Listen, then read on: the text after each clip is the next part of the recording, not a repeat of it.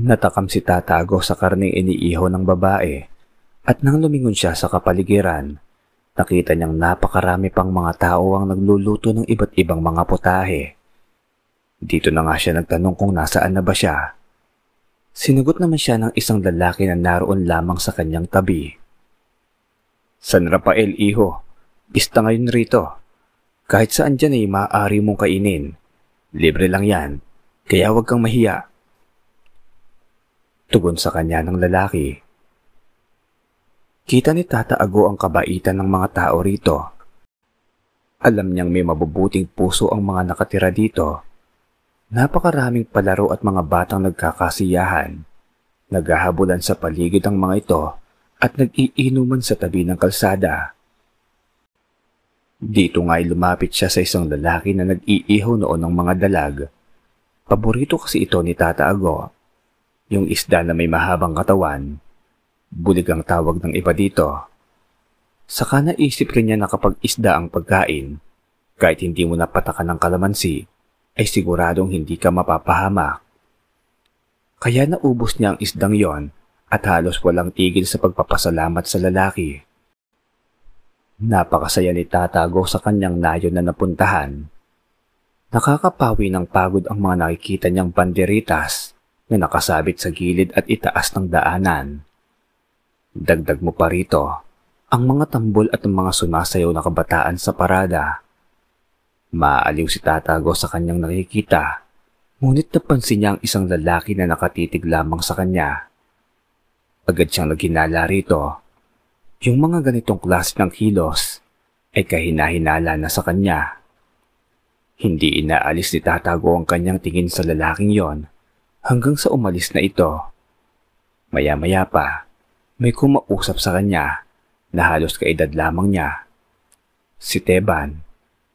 Dayo lamang din sa nayon at napabisita lamang doon dahil may pista. Kapatid, dayo ka lang rin ba dito? Pansin ko kasi sa bihis mo na galing ka pa sa malayong lugar. Tanong nito kay Tata Ago. Ah, oo. Napatigil lamang ako dito noong makita kong minayon pala rito. May hinahanap kasi akong lunas. Tugon niya rito. Ah, basta mapapayo ko lang sa'yo. Huwag kang basta-basta iinom o kakain ng mga pagkain na iaalok sa'yo ng taong hindi mo kilala. Marami dito. Bulong sa kanya ni Teban. Napaisip si Tatago sa sinabing iyon ni Teban Naisip niya na naging masyado siyang komportable. Nakalimutan niya na kahit sa ang lugar ay mayroong masasamang nilalang. Nakalimot rin siya na madalas gawin ng mga masasamang nilalang ay ang akitan ka sa bagay na gustong gusto mong makuha. Maya-maya lamang ng kaunti, sumakit ng sobrang sakit ang kanyang tiyan.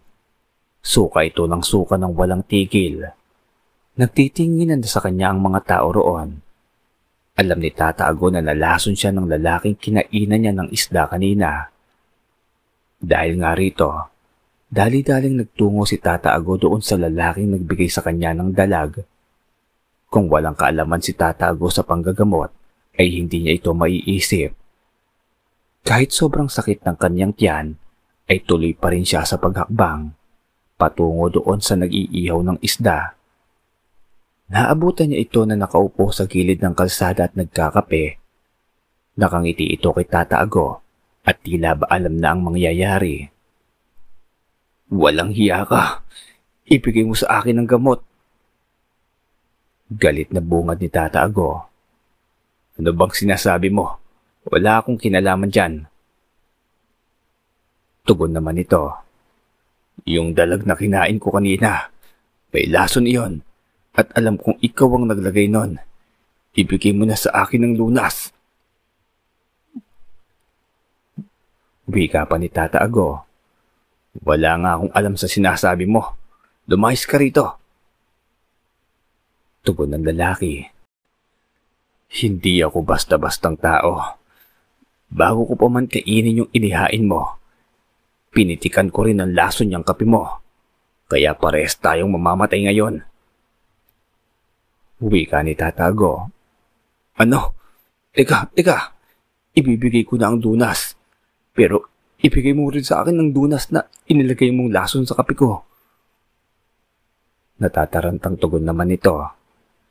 Napangiti naman si Tata Ago sa sinambit ng lalaki at kinuha ang isang maliit na botelya na nakatago sa kanyang bulsa. May laman itong likido at nagpalitan na nga sila ng dalawang lunas. Dali-daling ininom ni Tatago ang nasabing lunas na ibinigay sa kanya ng lalaki. Ganoon rin ito. Agad niya rin ininom ang lunas na inabot sa kanya ni Tata Ago. Parang nagdahilan lamang si Tata Ago, biglang nawala ang sakit ng kanyang tiyan. Kung wala talaga siyang kaalaman sa ganoong mga gawain, ay siguradong mawawalan agad siya ng saysay sa kanyang paglalakbay. O sige na, umalis ka na rito. Patas na tayo. Wika pa ng lalaki.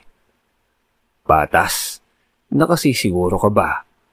Hilaw na hilaw ka pa, iho.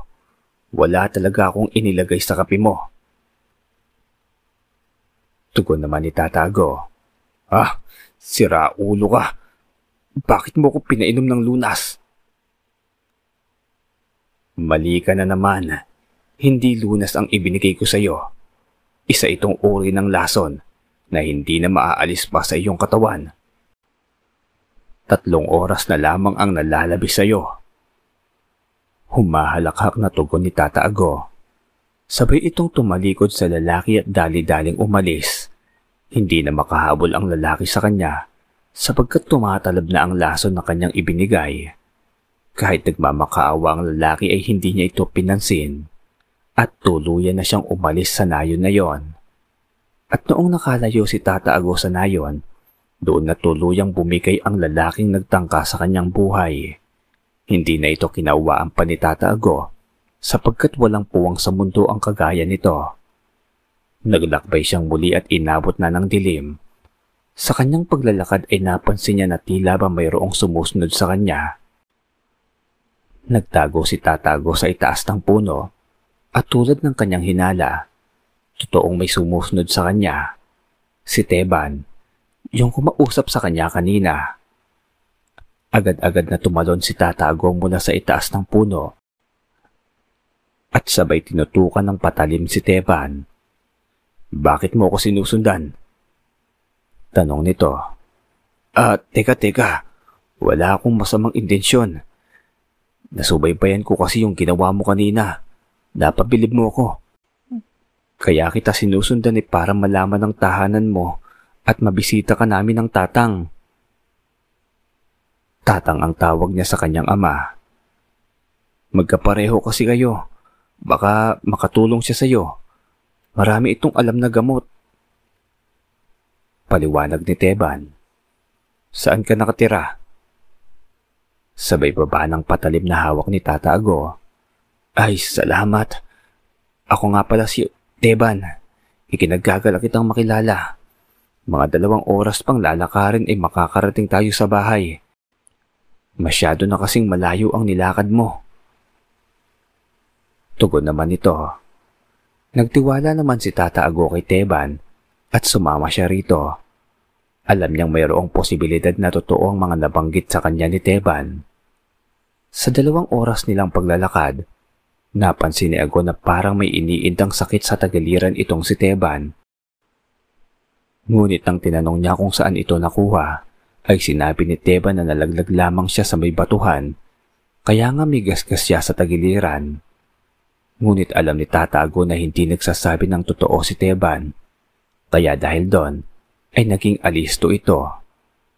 Hanggang sa nakarating na sila sa bahay nila Teban at nadatnan pa nila ang tatay nito na may ginagamot na tao. Totoo nga ang sinasabi ni Teban, manggagamot rin ang kanyang ama. Dito nga ay nabuhayang muli si Ago at masayang bumati sa ama ni Teban. Ah, Lucio. Ako nga pala si Lucio. Anong may paglilingkod ko sa iyo, iho? Tanong ng tatay ni Teban. Ako po si Ago. Isa rin po akong manggagamot. Ngunit kung ikukumpara sa ibang manggagamot, ay hilaw pa po ako. Kaya po ako naglalakbay para matuto pa ng iba pang pamamaraan. Paliwanag ni Tata Ago. Dahil nga roon ay sinabi niya yon, ay tila ba sumigla si Mang Lucio. Dalawa na lamang kasi sila ni Teban sa kanilang buhay at naiinip na rin sila sa kanilang pamumuhay. Alam nilang magiging mas masaya ang buhay nila kapag mayroong nadagdag sa kanilang pamilya. Ito na nga si Tata Ago. Ilang linggo na si Tata Ago sa bahay nila Teban, ngunit hindi siya nakakakita ng kakaiba sa mag-ama at buong pusong tinuturuan ni Mang Lucio ng kanyang nalalaman si Tata Ago, mga panggagamot at pangontra sa aswang. Gayon din si Tata Ago. Nagbibigay rin ito ng iba pang impormasyon sa kanyang nalalaman patungkol din sa panggagamot. Hanggang isang gabi, habang kapilugan ng buwan, habang natutulog si Tata Ago at si Teban, ay naalimpungatan itong si Tata Ago sa kanyang narinig. Tila ba may kung ano ang kumakalos ko sa ilalim ng lupa. Hindi na mapakali si Tata Ago, kaya bumangon ito at hinanap kung saan nagmumula ang ingay na kanyang naririnig. Tila ba may kung ano ang naghuhukay sa ilalim ng lupa. Yung tahanan kasi nila Teban ay lupa lamang. Walang kahit na anong konkreto sa kanilang tahanan. Hanggang sa nagulat na lamang siya sa kanyang nakita. Biglang bumukol ang lupa at tila ba mayroong isang hayop ang nasa ilalim nito. Papalapit ng papalapit kay Aguwang nasabing nila lang na nasa ilalim ng lupa na yon. Hanggang sa lumabas ito at nakita ni Aguwang isang malaking butiki, isang bayawak, Ngunit nakapagtataka raw na papasok ito sa loob ng tahanan. Hanggang sa bigla itong hinampas ng buntot pagi ni Mang Lucio. Pagkahampas na pagkahampas niya sa buntot pagi, bigla itong naging isang wangis tao. At nakakatakot talaga yung itsura nito. Sabi ni Bang Lucio, isa raw itong abwak na may kakayanang maging isang bayawak. Napakadelikado raw nito lalo na kapag nakapasok sa loob ng tahanan niyo at kabilugan pa ng buwan. Napakabilis ng abwak na yon. Nakalapit ito ng basta-basta lamang kay Mang Lucio. May edad na rin kasi si Mang Lucio kaya hindi niya na nahampas ng buntot pagi ang abwak. Agad siyang nakagat nito at binutas ang kanyang katawan. Dudukutin pa sana ng abwak ang laman loob ni Mang Lucio nang bigla itong hinampas ng matigas na kahoy sa ulo ni Tata Ago. Nasakta ng abwak ngunit patuloy lamang ito sa pagdukot ng laman loob ni Mang Lucio. Wala nang nagawa pa si Tata Ago kundi ang humiyaw at noong nagawa ng dukutin ng abwak ang laman loob ni Mang Lucio, ay dali-dali naman itong naging isang bayawak at sumuot sa ilalim ng lupa at nakatakas ito. Hindi na nahabol pa ni Tata Ago sa lakas ng hiyaw ni Tata Agoy nagising itong si Teban. Nadat na niya ang kanyang ama. Nakatitig lamang ito kay Tata Ago at hindi nagsasalita.